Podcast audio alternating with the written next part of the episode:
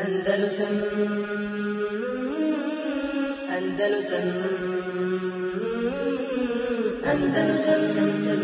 إن الحمد لله نحمده ونستعينه ونستغفره ونعوذ بالله من شرور أنفسنا ومن سيئات أعمالنا. من يهده الله فلا مضل له ومن يضلل فلا هادي له. وأشهد أن لا إله إلا الله. وأشهد أن محمدا عبده ورسوله صلى الله عليه وعلى آله وأصحابه ومن تبعهم بإحسان إلى يوم الدين. أما بعد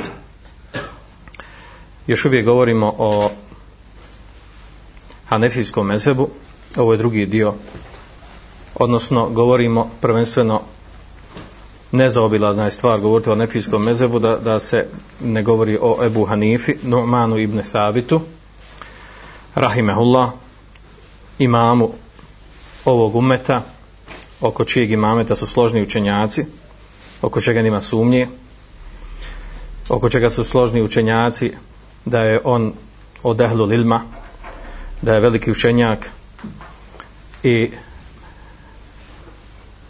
da ima veliki značaj i ostavi da u umetu i ostavi veliki trag za koji molim Allah Žešanu da ga nagradi.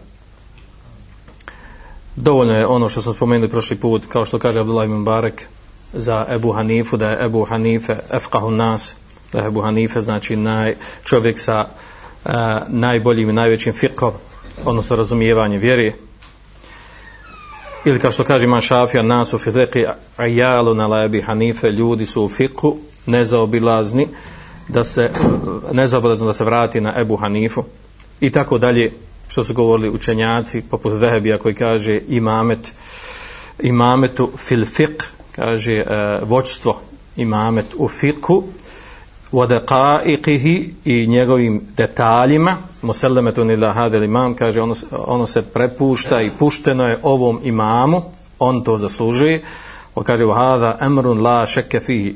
Oko ovog e, nema sumnje. Prije nego što nastavim tematiku e, shodno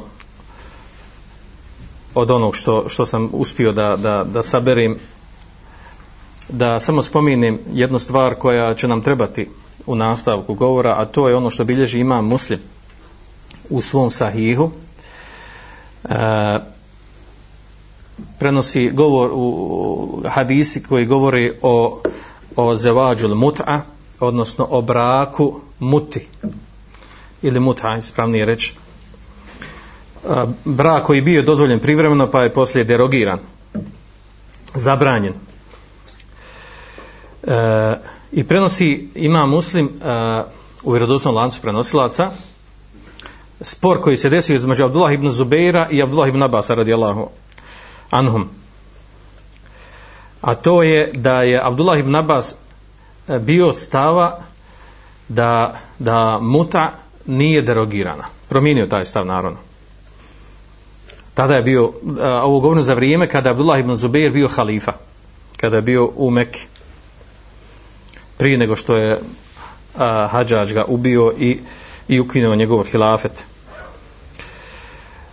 Pa su njih dvojica a, raspravljali su oko toga, znači Abdullah ibn, Zubi, a, Abdullah ibn Abbas je smatrao da, da, da muta, brak muta nije još za, da, da nije derogiran i spominjao je predaje koje on zna, koje su došle do njega.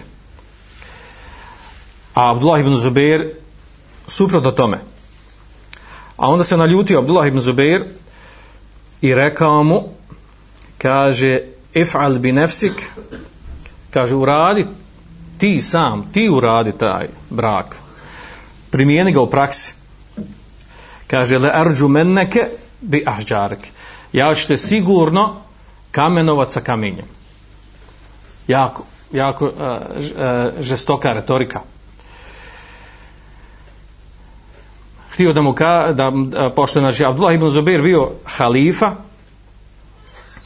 pošto je bio on halifa, htio reći da će ga on spriječiti, da će ga spriječiti snagom vlasti i da će ga kazniti ako to uradi.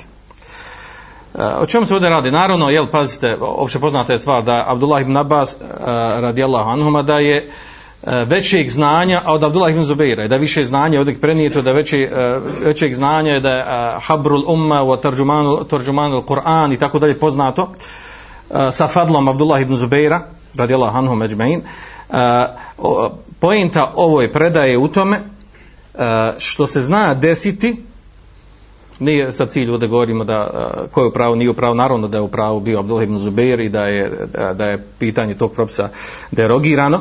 Uh, pojenta ovdje da se zna desiti među velikim ljudima, među učenim ljudima, da se zna desiti spor koji e, izazove neke teške riječi. I čovjek, to je čak preneseno određeni ashaba, jednih prema drugima i tako dalje. Ovdje naravno govori ovdje, riječ, riječ je o stvari o vjeri, o krupnoj stvari. A, znači nisu oni e, razišli oko neke bezazlene stvari i nebitne stvari, nego je riječ bilo, e, riječ znači o krupnoj stvari, o propisu vjeri. I kad je to u pitanju, znači desi se da zaoštri jedna ili druga strana. Pa tako, znači, iz tog konteksta, ovu, ovu predaj navodim svjesno iz razloga da bi razumjeli ono što ćemo nešto spomenuti, e, što su neki učenjaci, naročito učenjaci hadisa e, prigovarali Ebu Hanifi što su imali e, određeni e, žestoki govora protiv njega. Vidjet ćemo zbog čega. E, znači to se može desiti i zna se to desiti.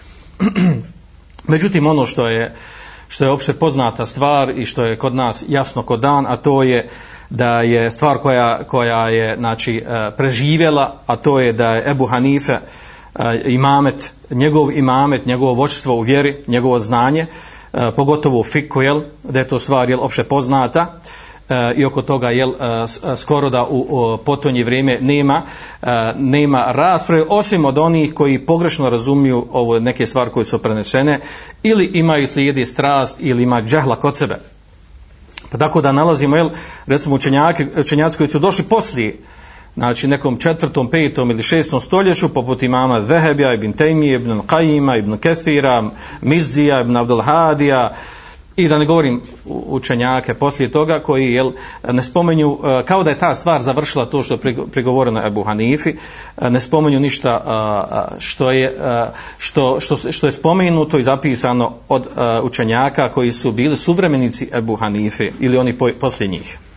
Naravno, ovdje govorimo, znači, svaki e, čovjek, e, uh, makoliko bio učen, sklon je grešci i može da pogriješi, pa tako i najveći učenjaci ovog umeta. Oko toga nema, jel, oko toga, jel, nema dilime, to je opšte poznata stvar.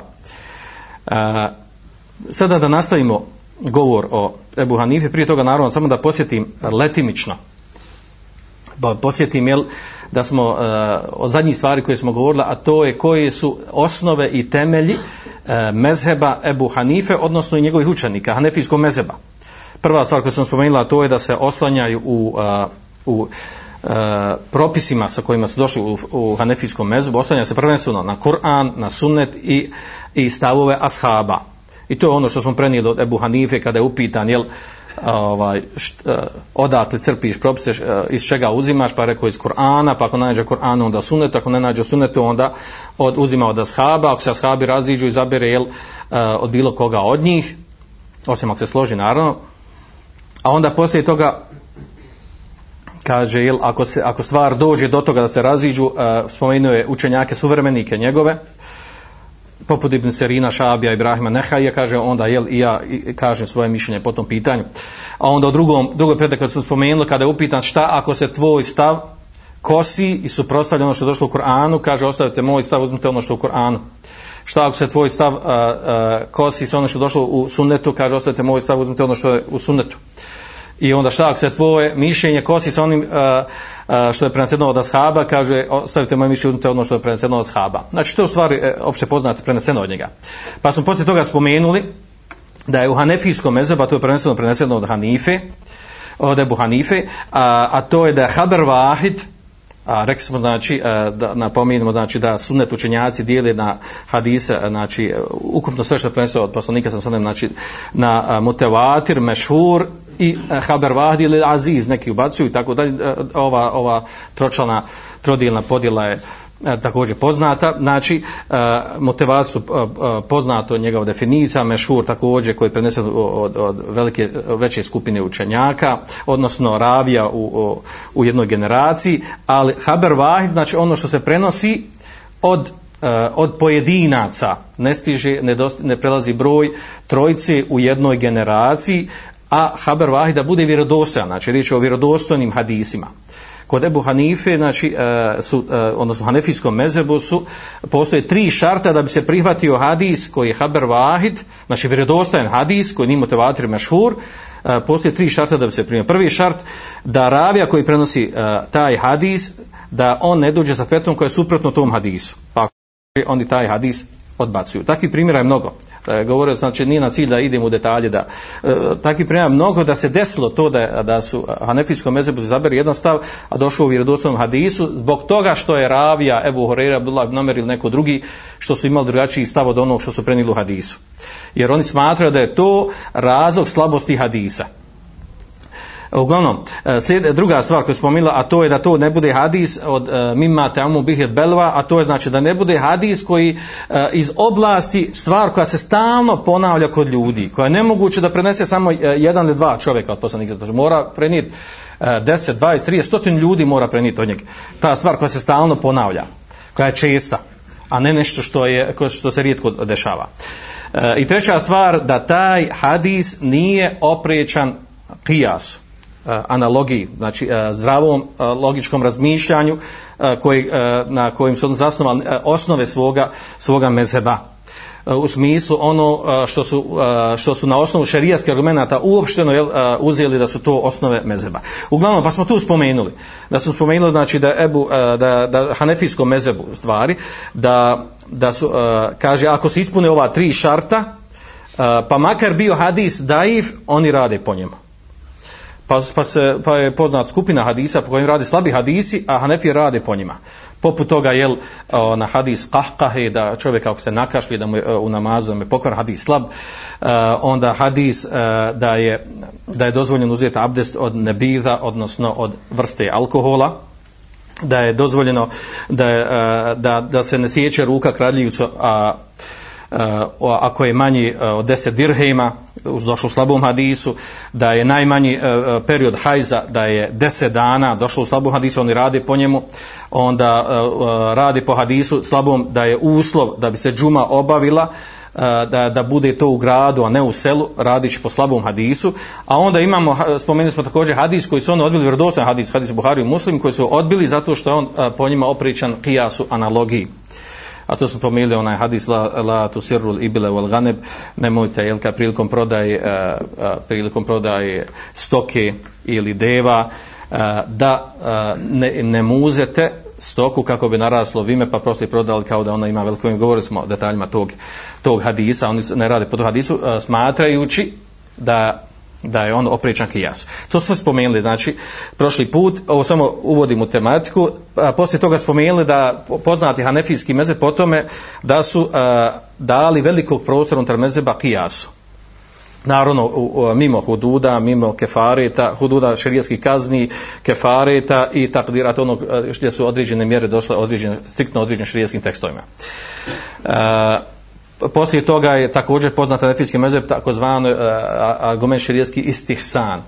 To je smatranje uh, po pitanju određenih propisa da, je, uh, da kaže uh, imam Ebu Hanife ili njegovi učenci da kažu ja smatram da je, da je dobro i lijepo da je propis bude ovakav.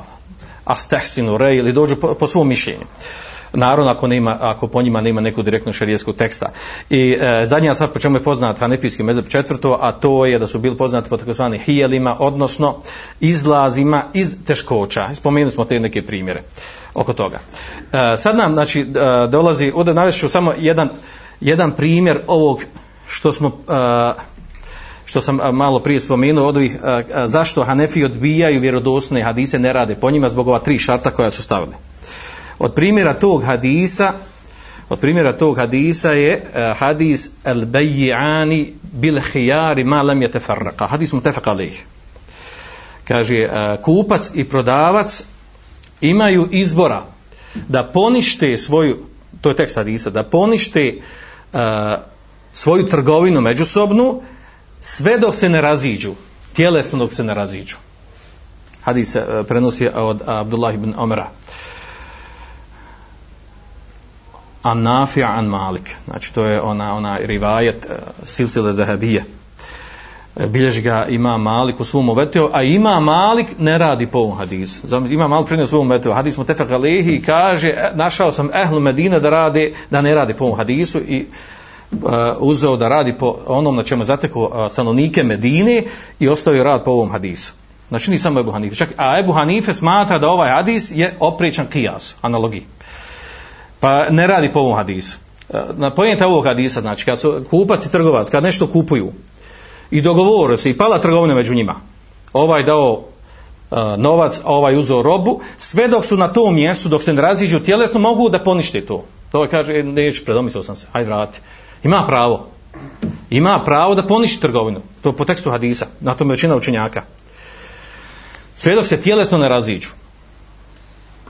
Međutim, uh, ima Malik i Buhanife ne radi po hadisu. Ovdje govor, znači, govorim ovdje o e, e, uh, Buhanifi i, uh, i po tome što on nije radio po ovome. Naravno, je, pazite, možemo naći ovo i kod drugih imama da ne radi po ne, nekom određenom hadisu. Ili ima neko tumačenje, uh, drugačije razumijevanje hadisa, kao što je, recimo, kod imama Ahmeda se prenosi uh, da nije radio po, po, po hadisu onom da se ne posti dan prije nastupanja Ramazana, uh, uzimajući stav eh, Abdullah ibn Omara, znači eh, došlo u hadisu sumu li rujetihi u aftiru li rujeti. Postite kada vidite mlađak i mrste se kada vidite mlađak.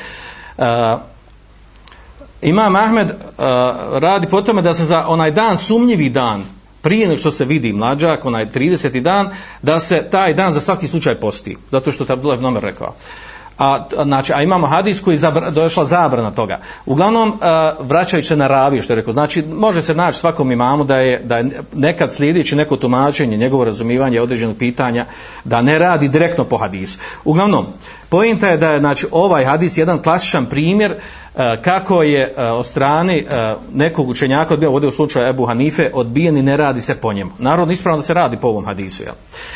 A, Nakon ovoga, jel, dolazi nam, ovo samo jedan, jel, uh, spominju neke primjere onog što govorimo da da bilo, da koliko, toliko, toliko jasno. Uh, Sada dolazi ovdje ovaj, pitanje da kažemo nešto prije uh, da, da završimo tematiku o Hanefijskom mezebu, knjigama i tako dalje, da spomenemo ukratko ovaj, Mu'atakad Ebu Hanife, odnosno Akidu Ebu Hanife. A onda nakon toga da spomenemo uh, e, kakav je bio Ebu Hanife u hadisu. To su malo ćemo znači razime govora o tome spomenuti, a prije toga da ne, da ne bi ispalo da samo pričamo vazda nešto negativno i navodimo samo prigovore Hanefijskom mezebu, uh, spomenut ću ovaj, jedne, odlike, uh, odnosno pozitivne stvari toga što su, uh, što su Hanefije, što su Hanefije sjel upraksale, što su došle sa tim E, udubljivanjima e, u popitanju kijasa, odnosno izvlačenju e, značenja pojente ono što je došlo u šarijetskim tekstom Korana ili, ili hadisa. Znači, oni često rade na to, znači dođe hadis, tekst hadisa, on kažu nije samo ibret u doslovnom značenju teksta hadisa, nego, nego računamo šta znači taj hadis. Pa i značenje hadisa kad izvuku pojentu, onda po njemu napravi propis opšti. To je bilo, znači, nekad potrefe, nekad promaši i tako dalje. Od primjera gdje, gdje recimo Hanefijski mezeb e, briljiro u savremeno vrijeme, gdje su ostali mesebi profulali, je primjer, recimo da ću samo navesti dva, a takvih primjera mnogo. Recimo takozvani akdol istisna. A to je uh, u stvari uh, ugovor, ugovor uh, koji je danas, ja ne znam precizan termin, kako da ga kažem, prije to bilo u šerijat, zove se mesela, uh, se, uh, pitanje, se, selem, trgovina selema, uh, a, a to je, recimo, ka, na, na koji se to meselu vraća, a, da određena osoba nema novca, a ima mogućnosti da posije. Pa, pa joj dođe kupac i kaže ja ću ti dat novac, a ti od tog novca kupi sebi sjeme, nađi mjesto gdje ćeš posijati pšenicu, kukuruz i nakon godinu dana kad to, kad, kad bude e, e, žetva, ti ćeš, e, dogovore se koliko će on njemu dati, a koliko ovom ide, jel? Znači već e, unaprijed se dogovore. koju vrstu hoće pšenice ili kukuruza i tako da je koliko njemu, koliko e, procenat, procenat koliko kome ide. Gdje obojica ulazi u rizik, jel? E, znači, to je poznati selem, ta vrsta, ta vrsta trgovine.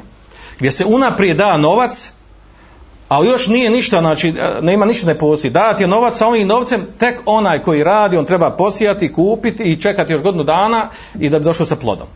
To je poznati selem. Uh, Hanefije su iz ovog, iz ovog uh, propisa izvukli ovo što danas postoji, a to je da osoba dođe i uh, kaže, uh, dođe kod nekog stručnjaka, uh, recimo uzme ove što, što se bavi stolarijom, i da kaže njemu hoću da mi napraviš E, stolariju u kući tog i tog tipa, ovo i ovo, hoću da mi izmisliš ovako, onako i dogovori, a naravno ovaj nema, e, nema novca, nema čega to uradi.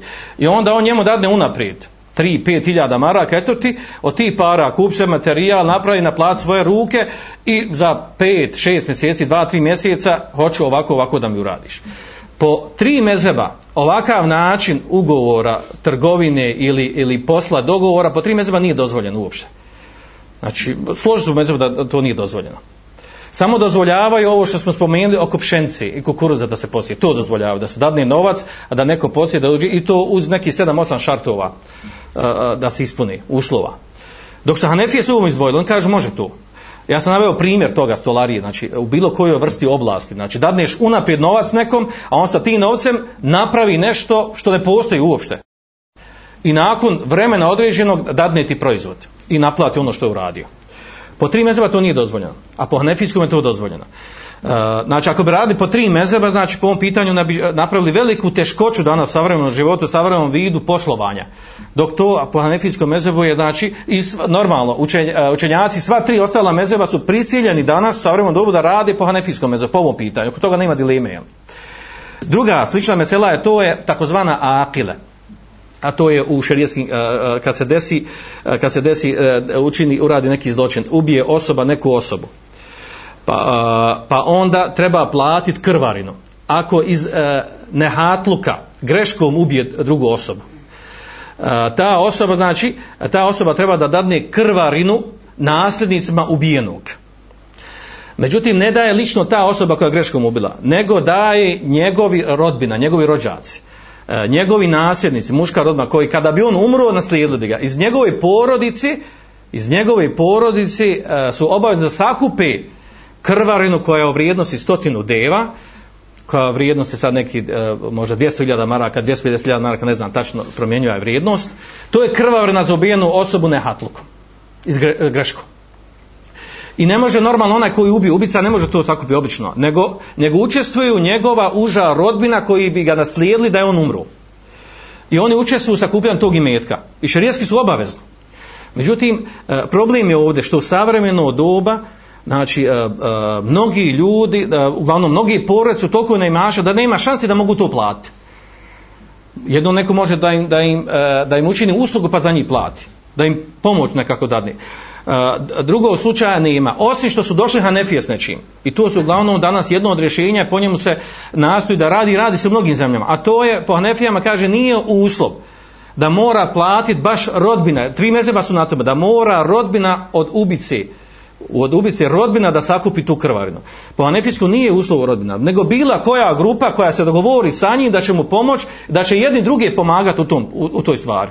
Recimo da se napravi grupa neka, na, neko, na nivou nekog mjesta i kaže mi ćemo izdvajati u ovaj fond toliko i toliko mjesečno para, po 10 maraka mjesečno. Kad se god desi neko da treba platiti krvarinu, iz tog fonda uzima, nisu ništa rodbinski vezani. Uzima se iz tog fonda i plati se krvarina. Po nefijskom mjesecu je to dozvoljeno. A radi po slabom hadisu. Od Omer radijalno koji se prenosi. I to je jedno od rješenja za znači nemoguće današnji prekršaj plaćanje krvna koji postoji u arapskom svijetu gdje se radi po ovom propisu, nemoguće platiti osim, osim da se radi ovako po hanefijskom mezebu. Tako znači ovo navodi samo kao primjere znači da, umno, da, da, se, da dođemo u situaciju da mnoge mesele uh, su izgrađene na ono što su radili man, uh, ispravno je da se moramo vratiti na ono što su radili Anefije, da se izvukli iz određenih hadisa, širskih propisa značenje i po tom značenju napred propis a ne samo tekst hadisa. Uh, I da se vratimo sad na temu da, da ne, ne, e, ne gubimo puno vremena na ovim detaljima, a to je, prvo smo rekli da ćemo govoriti o e, uh, akide Abu Hanife. Uh, skraćen govor oko ovoga je da je Ebu Hanife, rahimehullah, na menheđu, u akide, na menheđu selefa ovog umeta, uh, znači u skoro svim detaljima osim neke stvari detalj, uh, neke pojedinosti koje su mu prigovorene uh, E, klasičan primjer ono koje kristalično e, e, kristalno jasno pojašnjava akidu ono čemu je bio Ebu Hanife, Ebu Jusuf i njegovi učenici, a to je ona takozvana akida Tahavije koju mi imamo koja se danas izučava u mnogim, mnogim islamskim školama. Osim ako se tumače po ešarijskom maturidijskim knjigama Znači u toj knjizi je e, kristalno jasno pojašnjeno e, da je Ebu Hanife e, i njegovi učenici, Ebu Jusuf, Muhammed Hasan Šajbani, da su bili na kidi Selefa. Osim neke stvari koje se pregovore, neki detalji, jedna ili dvije stvari. Znači, nje, ono akidi se ne razlikuje, to su mnogi učenjaci ovog umeta prenijeli u svojim knjigama, to je stvari, znači, oko koje, oko koje skoro nema razilaženja. Znači, da se ne razlikuje imam Ebu Hanife od ostali učenjaka, ostala tri imama Mezeba po pitanju akide. E, osim što su stvari pregovorene, spomenut ćemo te dvije stvari, pregovorene po pitanju to je u Tavijskoj akidi, u definiciji, u, e, u poimanju imana, Ebu Hanife bio stava da je iman tasdiq u bilđananu i ekrar bislan, potraživanje srcem i izgovaranje jezikom, e, a da nije dijela smatra da ulazi u iman i sa time se razlišao sa poimanjem imana e, sa, sa, sa selefom ovog umeta, a to je da selefom ovog umeta znači da stavljaju i amel bil arkan ili džavari, dijelo, rad, po, rad sa organima tijela, da, da ulazi, odnosno da je dijelo ulazi u definiciju imana. Po tom pitanju se on izraško, također prenosio Ibn Hanife da je smatrao da, da se iman ne povećava sa, sa dobrim djelom, niti smanjuje sa grijesima i to, to je e, stvar koja je prigovorena.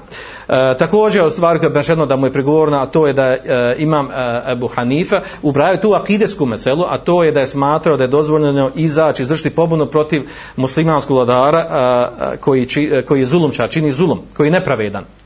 E, međutim, ovo pitanje on se nije sam izdvojio, znači od Selefa ovog umeta preneseno, znači Džumhur čenjaka je na tom stavu i to, e, to je, e, taj stav je prevla, prevladao poslije, jel, poslije trećeg stoljeća u umetu, kao opšte poznat prihvaćen stav a, a, kod učenjaka uh, Sunnata val Džemata. Međutim, imam Ebu Hanifes nije se izdvojio u ovom stavu, znači mnogo učenjaka, pogotovo oni koji su izašli pod hađa, protiv hađa Džibni Jusfa, bili su na tom stavu da je dozvoljeno izaći, izvršiti pobunu, da se skinuo slasi neki namjesnik a, koji je zulučar i nepravidan. E, također prigovara se imamo Han, e, Ebu Hanifi da je on, e, prenešeno je od njeg, da je on bio stava e, onaj poznati qaul khalq bil Kur'an odnosno da je Kur'an stvoren a da nije da je, da nije govor Allaha Đelšanu. međutim e, znači prenesene su rivajeti e, kontradiktorni jedni e, potvrđuju to da je bio tog stava drugi obrnuto tome uglavnom e, ispravno je to što je preneseno u redosnim predajama od od mnogih imama ehli suneta a pogotovo imam Ahmed koji kaže da nije potvrđeno da je Ebu Hanife bio na tom stavu i Lali Kaj u svojoj knjizi Akides koji prenosi, znači da je ispravno da je Ebu Hanife nije bio na tom stavu. Znači to su otprilike te, eh, te stvari koje, eh, koje se prigovara Ebu Hanife, a da u globalu, znači da je bio na stavu u Akidi, na, na, na menheđu, na Akidi, ahli sunnata vel džamata.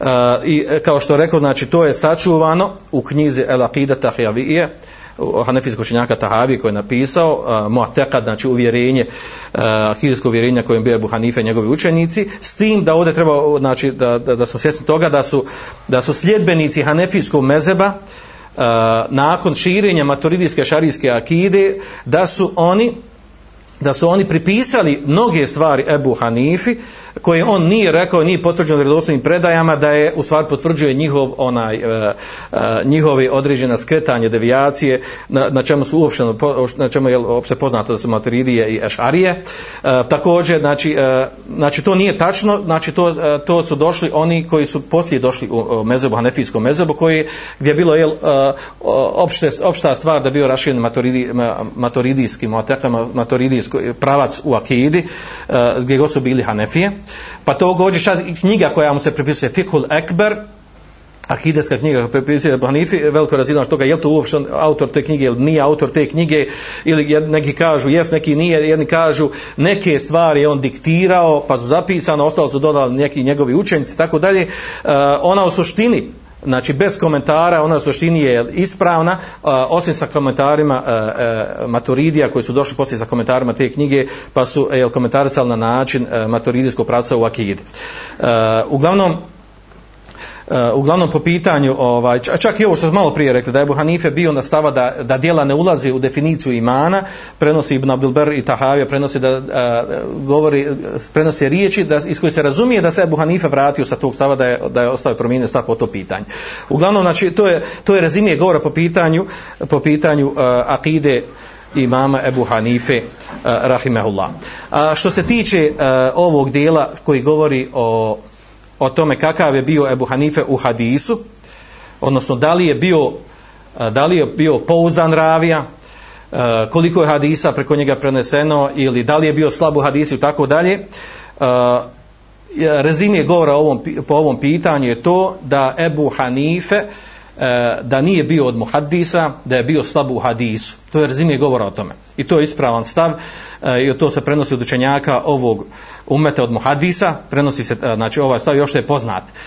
Nije ispravno ono što prenosi jel, potonji učenjaci hanefijskog mezeba koji, koji su jel, donijeli i iznosili da je on bio da je bio ima da je poznavao dobro hadis da je ima njegova knjiga znate da je onaj Musnad Buhanife kod nas preveden a pročitaću vam posle šta kaže jel šta kaže e, e, Ibn Hibban o toj knjizi, kakvi su hadisi u toj knjizi i tako dalje. Znači, e, znači rezime govora po tom pitanju, znači da je bio slab u hadisu. S tim da, naravno, odmah podvuče, znači to ne umanjuje njegov imamet u vjeri u fiku. Znači, ne manje može određena osoba, kad kažemo da je bio slab u hadisu, misli se kao ravija i zna se s koje strane je bio slab i to su učenjaci pojasnili. Uh, prvi koji govori, znači, govorimo prvi, znači, e, najvećemo učenjaka koji su govorili o toj temi, recimo imam Buharija u svojoj knjizi Tarihul Kebir, kaže, za Ebu Hanifa, nakon što navodi njegov, njegovu biografiju, kaže, kane murđijan seketu anhu an rejhi an hadithi. Kaže, ka, bio je murđija, odnosno murđija misli se na, ovu, na definiciju imana. Ona e, e, uh, uh, murđet fukaha, znači ne džahmije. Ne murđije one poznati koji su ošli skroz u dalalet, nego to je poznato takozvani murđijet fukaha koji nisu brajali dijela u definiciju imana. Kaže seketu anhu, e, e, šu, prešutili su govor o njemu, o, o njegovom o njegovim stavovima o an hadithi o njegovim hadisima što znači ovo znači ovo u stvari su riječi slabosti imama Ebu Hanife u hadisu od, od uh, Ibn Sad u svojim tabekatima također navodi, kaže kan, uh, za Ebu Hanif, sam znači, ćemo navesti onaj govor koji govori, jel, ne komplet tekst, nego onaj govor koji govori o nje, njemu kao učenjaku u hadisu. Kane daifen fi hadis, kaže, bio je slab u hadisu. Uh, također, da Kutni uh, prenosi da imam Ebu Hanife bio slab u hadisu.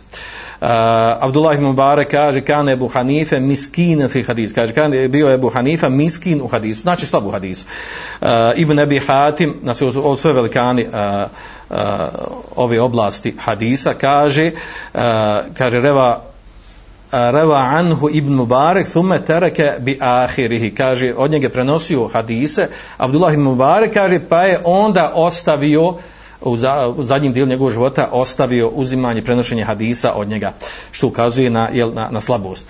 Također prenosi se od imama Ahmeda da je rekao sa vredosnom rancu prenosilaca u, knji, u knjizi e, u Kajli kaže u knjizi Duafa kaže hadith Ebu Hanife daif kaže hadisi Ebu Hanife hadis Ebu Hanife je slab. E, zatim e, muslim e, autor e, sahiha muslim Hadžađ, kaže za Ebu Hanifu kaže mutarribul hadis wal lejse lehu kathirun hadis sahih. Kaže bio je mutarrib mutarrib to znači da, da u njegovim hadisima bilo poremećaj kad ih prenosi bilo poremećaj u čemu?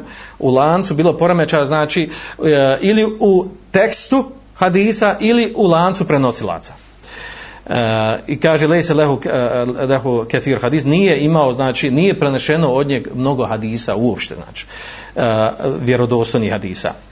Odnosno vidjet ćemo da je, da je jako slabo preneseno kao što, što navodi Ibn Hibban. Uh, kaže imam Nesai kaže Lejsija bil qavi hadis nije kaže jako hadisu što znači da je slab. Uh, također prenosi se od uh, imama Ahmeda rekao uh, hadithu hudaif njegov, njegov hadis su slabi.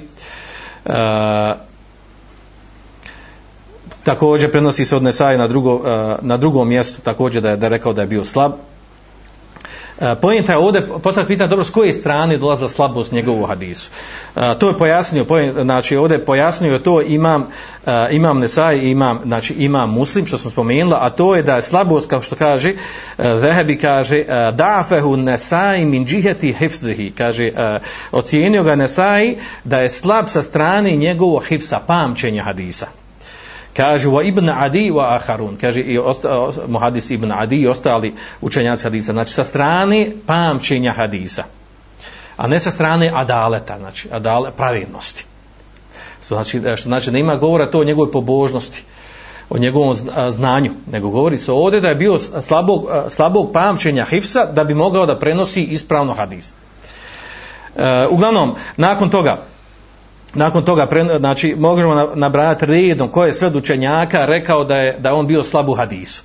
E, Pojenta je ovdje, znači, prenosi se, e, prenosi se od e, Ali ibn Medinja i Jahije ibn Ma'ina da su oni rekli da je Ebu Hanife thika u hadisu, da je pouzdan u, u hadisu. E, Međutim, preneseno je od njih e, i suprotno tome, od obojice prenosi on suprotno, da je bio slab u hadisu. Pa se onda to tumači zato što je, što su morali, što su oni bili zajedno sa njim u vremenu fitne e, sva, e, ono, e, pitanja, stvaranja Kur'ana, e, bili su na, na tom stavu, zato ima e, Ahmed jel, ovaj, imao jel, ta, ignorisao, napravio heđer prema ova dva muhadisa, e, no, se, učestvovali su u toj fitni, kada, je bilo, kada kad su bili prisiljeni učenjaci da kažu da je Kur'an stvoren.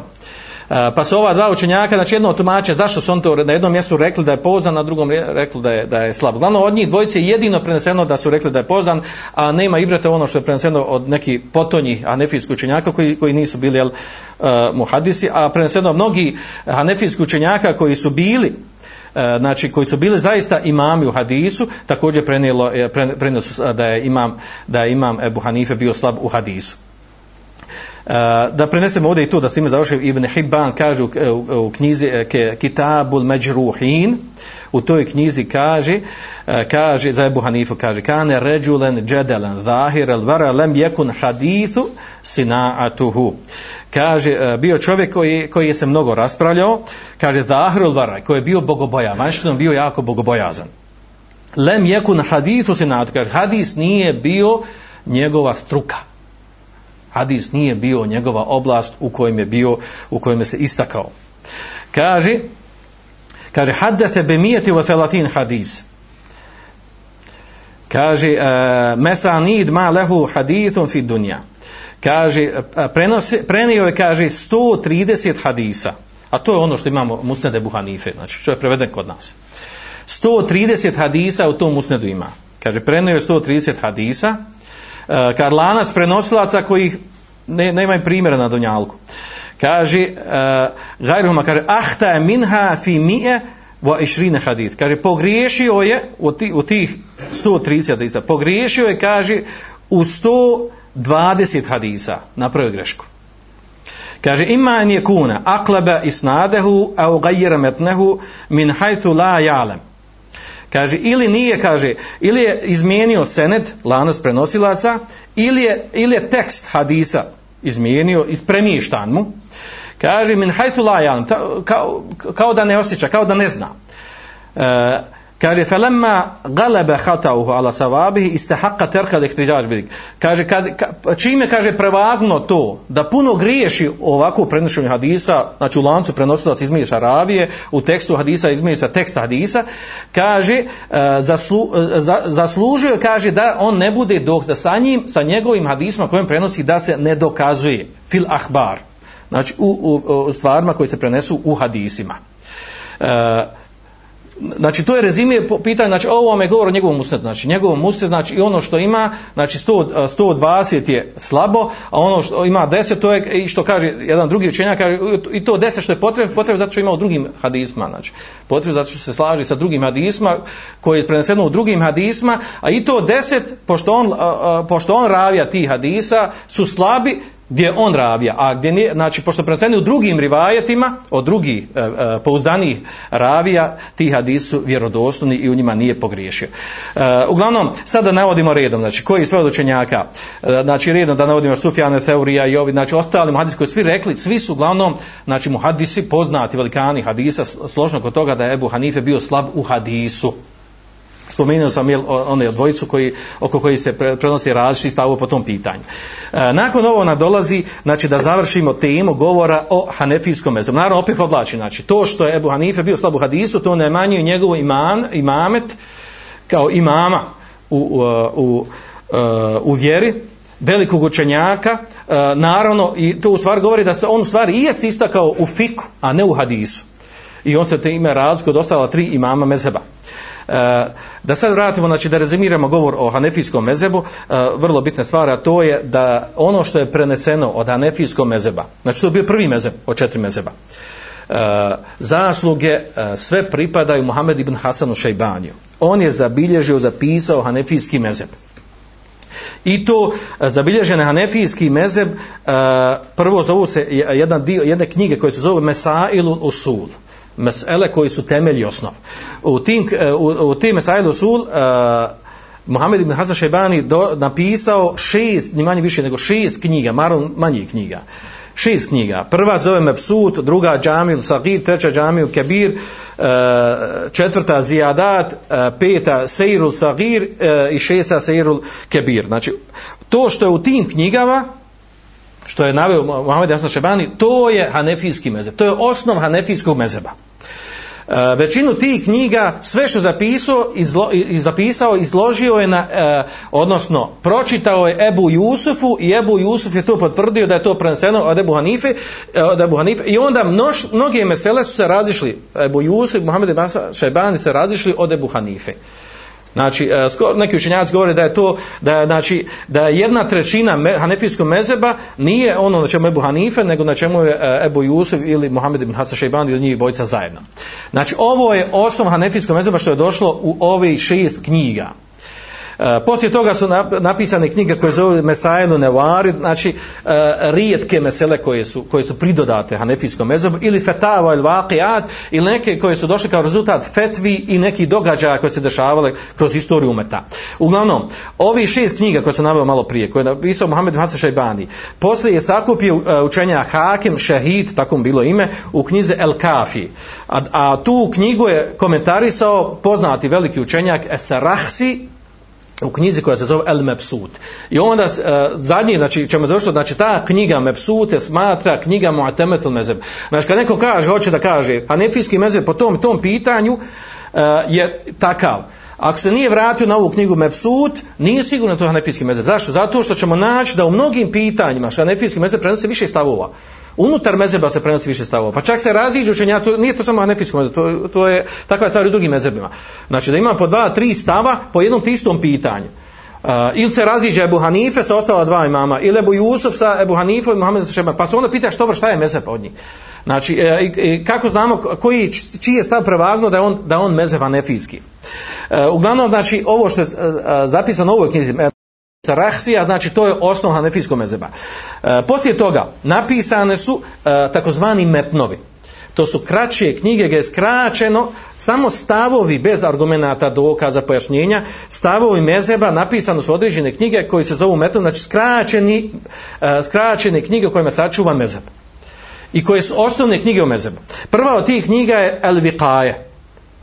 Znači ona je prva o sadru šerija, tako im je to učenjako bilo. Nakon toga, još poznatiji, Muhtesar Kuduri, e, ovaj metn, znači on je najpoznatiji, najviše se komentariš u Anefijskom mezebu. E, znači, Muhtesar Kuduri. Uh, uglavnom ova knjiga znači ka, uh, je kada hoćemo kažemo 100% se vratila na mezheb znači ako čovjek kaže u ovoj knjizi našu da je po, po tom tom pitanju uh, da su rekli da je hanefijski mezheb znači onda znaš sigurno da je hanefijski mezheb. Uh, Muhtesar Kuduri Vitaje posle toga Kenzu de Kajk poslije toga znači Muhtar lil Fetva to je četvrta i peta knjiga uh, Međmal Bahrein. Znači to su ti osnovne knjige hanefijskog mezheba u kojima sa, sačuvan stavovi hanefijskog mezheba. Ovo je vrlo bitno. Znate kojeg razloga? Zato kada neko dođe kaže pripiše hanefijskom mezebu neki stav, a ne vrati se na ove osnovne knjige, nije to pouzdano, nije sigurno to stav, jer, jer kroz, e, kroz vrijeme promijenili se mnogi stavovi unutar hanefijskog mezeba. E, po hanefijskom mezebu e, Znači imamo mnoge mesele koje u početku nisu bile dozvoljene, a sad su dozvoljene. Recimo, e, osnovu hanefijskom mezebu da nije dozvoljeno plaćati e, imamu i moezinu zato što, što imamete i moje, e, što obavlja poslu moezina. To pa nefijskom mezebu, to jasno stvar nije dozvoljeno. Međutim, potonji učenjaci iz mezeba su dozvolili to, zato što ne može niko naći biti imam ili da će biti moezin, a da mu ne plati. Pa je to promijenjeno. I takvih mesela ima mnogo. I da neko ne dođe kaže, pa nefijski, on je povod pitanje da dozvoljeno plati imam platu da ima. Znači, ne, to je, znači, to je pot, stav potonjih učenjaka mezeba, a prvi stav je ovo što nalazimo na, znači, kod učenjaka mezeba u ovim poznatim knjima, što je prenanseno od Ebu Hanife, Muhammeda Strašajbanija, Ebu Jusufa ili Zufera ili Hasan ibn Zijada. Znači ovo, zato kažemo, zato su bitne te knjige. E, e, kada neko od učeni prenosi stav Hanefijskog mezeba, ne samo Hanefijskog, vidjet ćemo poslije druge mezeba, a ne vrati se na pouzdane knjige mezeba, nije sigurno da je to, da je to, da je to stav Hanefijskog mezeba. Kao što recimo danas poznato da se kaže Hanefijski mezeb po pitanju abortusa je da nije dozvoljeno činiti abortus. To nije tačno, to je laž. Hanefijski mezeb je da je dozvoljeno e, da žena učini abortus sve dok joj se šta? Dok se ne udahne duša djetetu. To je hanefijski, zvanični stav hanefijskog mezeba. Kod potonjičenjaka je pravagno ovaj drugi stav. Na čemu su stvari samo bili maliki, maliki. Ovo ostale tri mezeba se izdvojili po pitanju borca. A kod nas danas kad priča borcu prenose kao da je ižma učenjaka na da nije dozvoljena abortus uopšte. Po većini učenjaka ovog umeta dozvoljena abortus e, sve dok se djetetu ne udahne duša. A onda kad se udahne duša i to je pitanje za sebe. Znači, zbog toga je to bitno kada govorim o ovom pitanju, znači ko ove stvari ne zna, ko ovo nije učio u školu, ko nije izučavao ili, kod, ili u školama ili kod učenjaka iz, iz tog mezeba, znači u ovim stvarima može doći sa takozvanim garajba, sa čudnim stvarima. Misli da je to nešto od, od mezeba, da su to rekli učenjaci, a u stvari budi suprotno tome. I zato je vrlo znači, nezavalno, opasno i čovjek se može provaliti s te strane da priča, pripisuje nešto mezebu, a u stvari ne vraća se na ispravni, pouzdani, takozvani e, kutub mu'atemede. Znači, uh, knjige koje su pouzdane unutar učenjaka mezeba, da su to knjige hanefijskog mezeba. E, na, a nije ispravno da neko kaže, pa čekaj, ja sam vratio, kaže na knjigu Hašijetu ibn Abidin, vratio knjigu da Bedaju Sanaja od, od e, Sananija, ovo od, od Ibn Abidina. Poznate knjige, velike knjige, zlatne knjige, međutim, u tim knjigama se prenosi mnoštvo stavova po istom pitanju unutar mezeba. Iz raznih knjiga. Ne možeš ocijeniti. I unutar tri knjiga se prenosi i kaže različite po ovom pitanju šta je mezeb. Je li ovo ili ovo ili ono. I onda samo čovjek može još više izbuniti. Uglavnom, znači te, eh, eh, te, na te knjige se mora vratiti ili komentare te knjiga, kao što je poznata danas, eh, jako fina, jako dobra knjiga, nije nešto posebno ni velika, El ihtijar li ta'lil li muhtar, to je, jedna, znači, to je komentar ove El muhtar li, li, li fetava, znači koja je sačuvan, znači zvanični stav hanefijskog mezeba.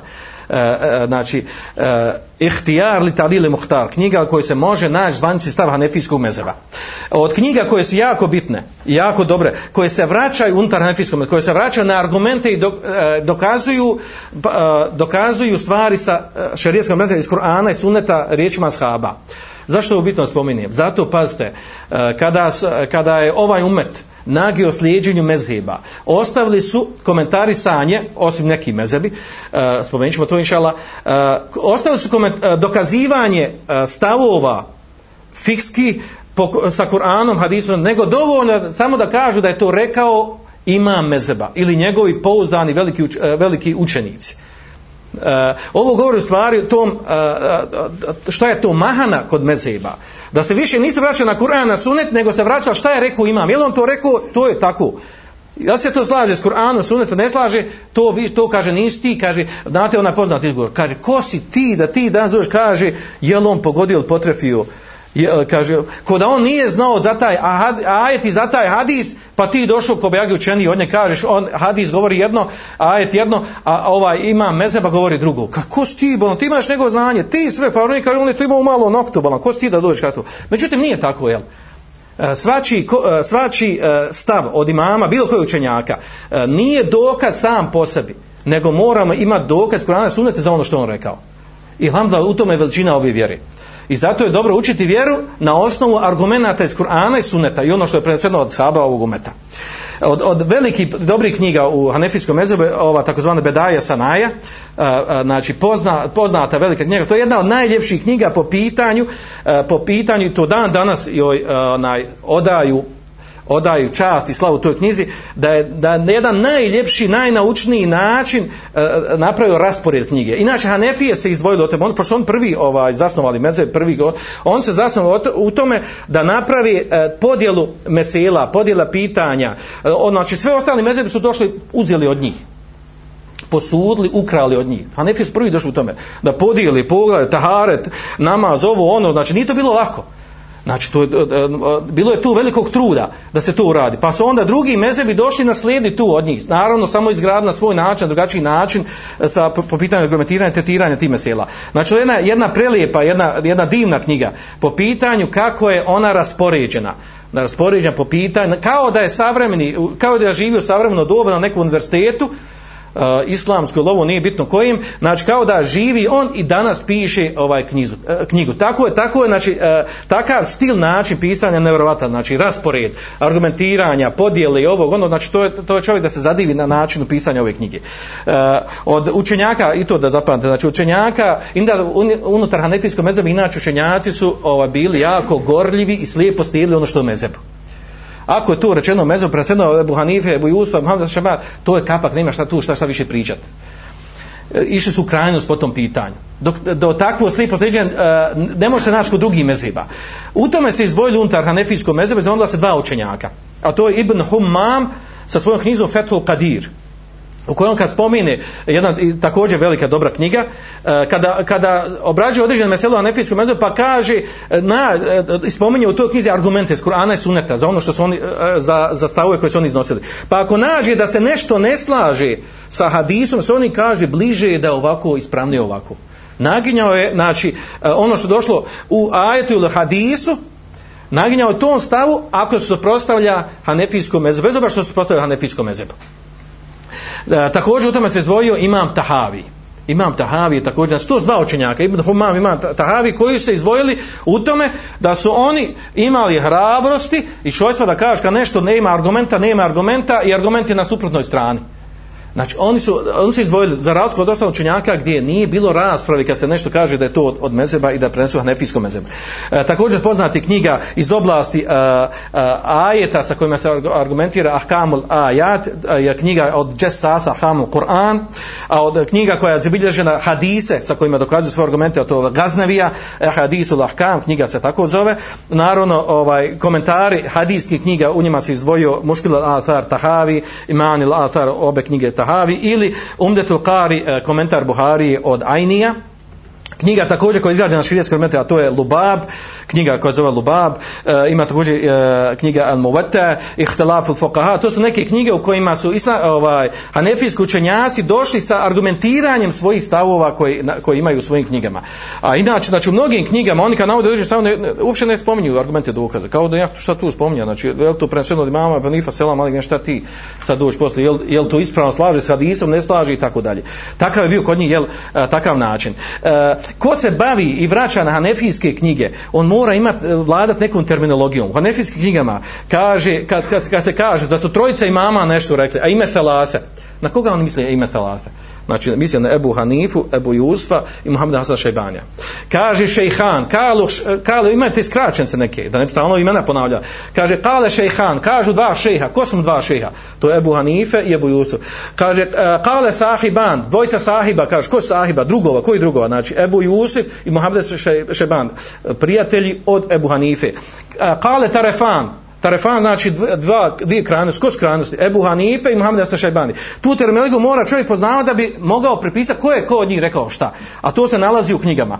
Ili kad kažu Sadrul Eul, prvi dio ovaj umeta, sadr, znači početni dio umeta, ko, na koga on tu misli? Kad kažu Selef ovog umeta, kod njih Selef umeta to znači koji su bili do Muhammeda Hasana Šajbanija. Kod njih dote selef.